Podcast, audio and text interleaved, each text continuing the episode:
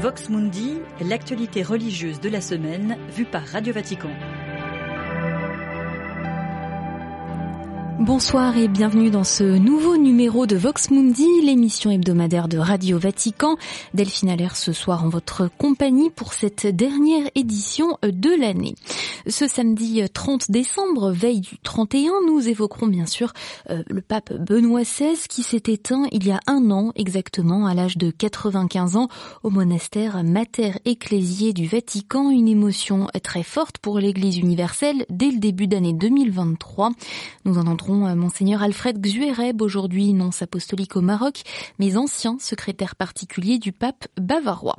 Et puis, fin d'année oblige, nous vous proposons également une rétrospective de la riche année 2023 du pape François entre voyage apostolique et documents majeurs.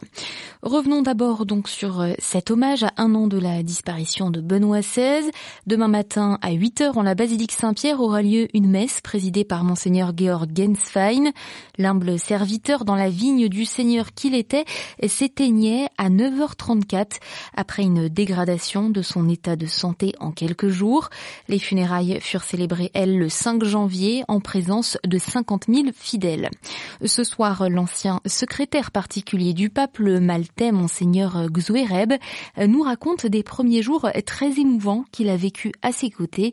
C'était lors du moment historique de la renonciation. Nous sommes à Rome le 11 février 2000. 2013.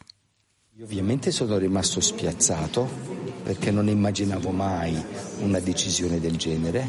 J'étais évidemment déconcerté car je n'avais jamais imaginé une telle décision, mais je l'ai acceptée. Quinze jours avant l'annonce officielle au monde entier de sa décision de renoncer au ministère pétrinien, il m'avait appelé dans son bureau pour me l'annoncer. J'ai eu envie de lui dire, mais Saint-Père, pourquoi ne prenez-vous pas plus de temps pour réfléchir? Puis je me suis dit, je suis idiot, qui sait depuis combien de temps il pense à cette décision? Je me suis souvenu de ces moments dans la sacristie avant la messe du matin. Normalement, lorsque les cloches de l'horloge de la cour Saint-Damas sonnaient 7 heures, il faisait le signe de croix et nous allions célébrer la messe. Certains jours, cependant, bien que l'horloge sonne à 7 heures, il restait absorbé dans la prière et je pensais qu'il priait sans doute pour quelque chose de très important parce que normalement, il est très ponctuel. En y repensant, je me suis dit qu'il priait peut-être pour le moment de sa renonciation. Il était très serein, même le jour où il l'annonçait publiquement le 11 février à ce moment-là, je me suis mis à pleurer, j'étais très triste. Puis, au cours du déjeuner, je lui ai demandé, Saint-Père, vous sembliez très serein. Il m'a répondu oui. Même plus tard, lorsque nous sommes... Il était très serein, même le jour où il l'a annoncé publiquement, le 11 février. À ce moment-là, je me suis mis à pleurer, j'étais très triste. Puis au cours du déjeuner, je lui ai demandé, Saint-Père, vous sembliez très serein. Il m'a répondu oui. Même plus tard, lorsque nous sommes allés à Castel Gondolfo en attendant l'élection de son successeur, il est resté très serein. Monseigneur Alfred Xuereb, ancien secrétaire particulier de Benoît XVI, interrogé par Gudrun Zeiler. Et puis, dans une tribune parue dans les colonnes du quotidien du Saint-Siège, l'Osservatore Romano, ce samedi, le père Federico Lombardi salue le précieux héritage théologique de Benoît XVI, compagnon pour notre temps, et qui mit en avant une certaine idée du dialogue entre foi et raison, c'est à lire sur vaticannews.va. Dans l'actualité pontificale, en cette octave de Noël, le pape a tourné bien sûr son regard vers la Terre Sainte et Bethléem, où règne aujourd'hui douleur et silence. Dans son message à la ville et au monde, Urbi et Torbi de Noël ce lundi, François est revenu sur tous les conflits qui lacèrent le monde, implorant la paix, notamment sur la terre du Christ. Cette semaine également, s'est vu achever, s'est vu achever le voyage de l'aumônier apostolique auprès des familles endolories de Terre Sainte, envoyé par le pape, le cardinal Krajewski, est venu réconforter et consoler spirituellement les habitants de Nazareth Jérusalem et Bethléem. En cette veille de la Saint-Sylvestre, dernier jour de l'année, un rappel des célébrations liturgiques au Vatican. Demain à midi, le pape prononcera la prière de l'Angélus. À 17h auront lieu les premières vêpres et le Tédéum en action de grâce pour l'année écoulée. Lundi 1er janvier, euh, traditionnelle messe pour la paix à 10h, basilique Saint-Pierre. Le message du pape pour la paix cette année est consacré au lien entre l'intelligence artificielle et la paix. Il y rappelle qu'aucune aucune recherche scientifique et innovation technologique n'est neutre, exhortant à les orienter vers le bien commun. Mais avant de, de se projeter dans la nouvelle année 2024, retour sur la riche année qui s'achève pour le pape, la dixième de son pontificat, marquée par cinq voyages apostoliques. L'évêque de Rome a aussi subi une hospitalisation, une opération, et convoqué en octobre dernier la première session du synode des évêques sur la synodalité, ainsi qu'appelé incessamment à la paix pour l'Ukraine et la Terre Sainte. Cette rétrospective 2023 du pape François est signée Xavier Sartre. En ce début d'année 2023, François a voulu maintenir une promesse qu'il avait faite, celle aux Congolais au sud-soudanais.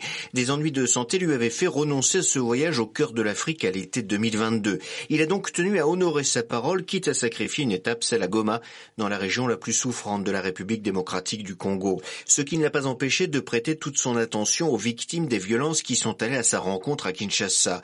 La présence du pape a permis ainsi de rappeler au monde ce qui se passe dans l'est de la RDC pour cela, l'évêque de Goma, Monseigneur Willing Gumbi, disait merci au pape. Nous a donné un message de réconfort, mais aussi nous a invité à la, à la conversion, à être nous-mêmes acteurs de changement dans notre milieu. Donc il y a d'abord de notre côté une prise de conscience, une mission d'être des acteurs, des artisans de paix dans notre milieu, des artisans d'unité et de réconciliation. Et en deuxième lieu, je suis sûr que nos autorités, ils vont se dire, nous devons quand même mettre fin à cette honte que chaque fois nous sommes attaqués, victimes des groupes armés internes ou qui viennent de l'extérieur.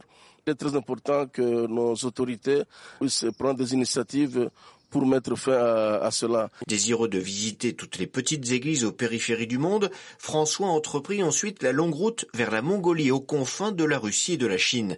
Depuis le début de son pontificat, le Saint-Père a aussi une autre préoccupation, la Méditerranée, d'où sa présence en septembre à Marseille, qui accueillait les rencontres méditerranéennes. Un événement pour les catholiques français puisque le pape a célébré une messe au stade Vélodrome, mais aussi un rappel pour eux, et au-delà pour les Européens, à ne pas perdre leur humanité. Le cardinal Bustillo, évêque d'Ajaccio, était à Marseille. Il a parlé de responsabilité, il a parlé d'humanité et il a dit ne soyons pas indifférents à ceux qui souffrent. Et il me semble que quelque part, le message du pape François est très direct parce qu'il veut humaniser une humanité qui est en train de perdre sa dignité et en train de tomber presque dans l'animalité. Donc le fait de rappeler certaines valeurs, mais ça nous tire vers le haut. Ce n'est pas très original ce que le pape François dit. Ici en France, parfois on dit qu'il fait, de, fait de la politique, mais le pape François rappelle l'évangile. Il s'agit de nous rappeler que nous sommes humains et si nous sommes indifférents les uns aux autres, ben, notre humanité tombe en décadence. Ce devait être le dernier voyage apostolique de l'année, Dubaï, pour participer à la COP28.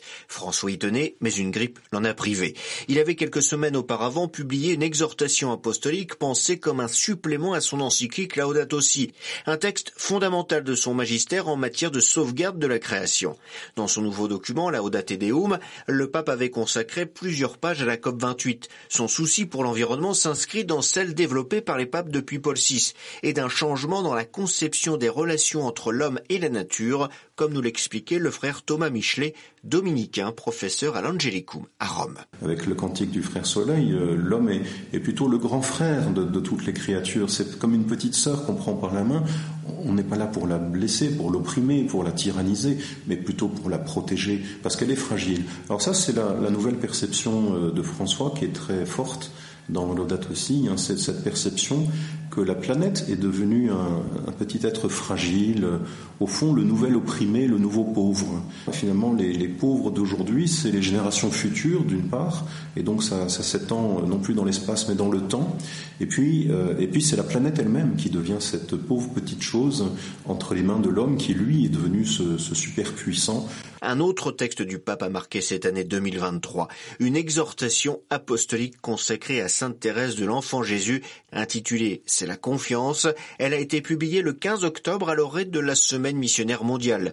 Mais c'est un autre aspect de la Sainte de Lisieux qui a séduit le pape depuis bien longtemps, comme nous l'expliquait l'écrivain Jean de Saint-Chéron, auteur de l'essai biographique Éloge d'une guerrière. Évidemment, ce qu'il aime par-dessus tout chez Thérèse, c'est sa théorie de la miséricorde. C'est d'en finir avec l'image d'un Dieu méchant, vengeur, qui fait peur, qui veut nous punir, mais c'est de savoir et de dire et redire et redire encore que Dieu nous aime infiniment et qu'il n'est jamais, jamais trop tard pour venir se jeter dans ses bras, même si, comme écrit Thérèse, j'avais commis tous les crimes possibles, je garderai toujours la même confiance. Voilà, ça c'est le cœur du message que le pape François a envie de faire passer au monde Et donc évidemment, on comprend pourquoi il aime tant la petite Thérèse. Ainsi s'achève cette émission. Meilleurs vœux à tous les auditeurs de Radio Vatican et très belle nouvelle année.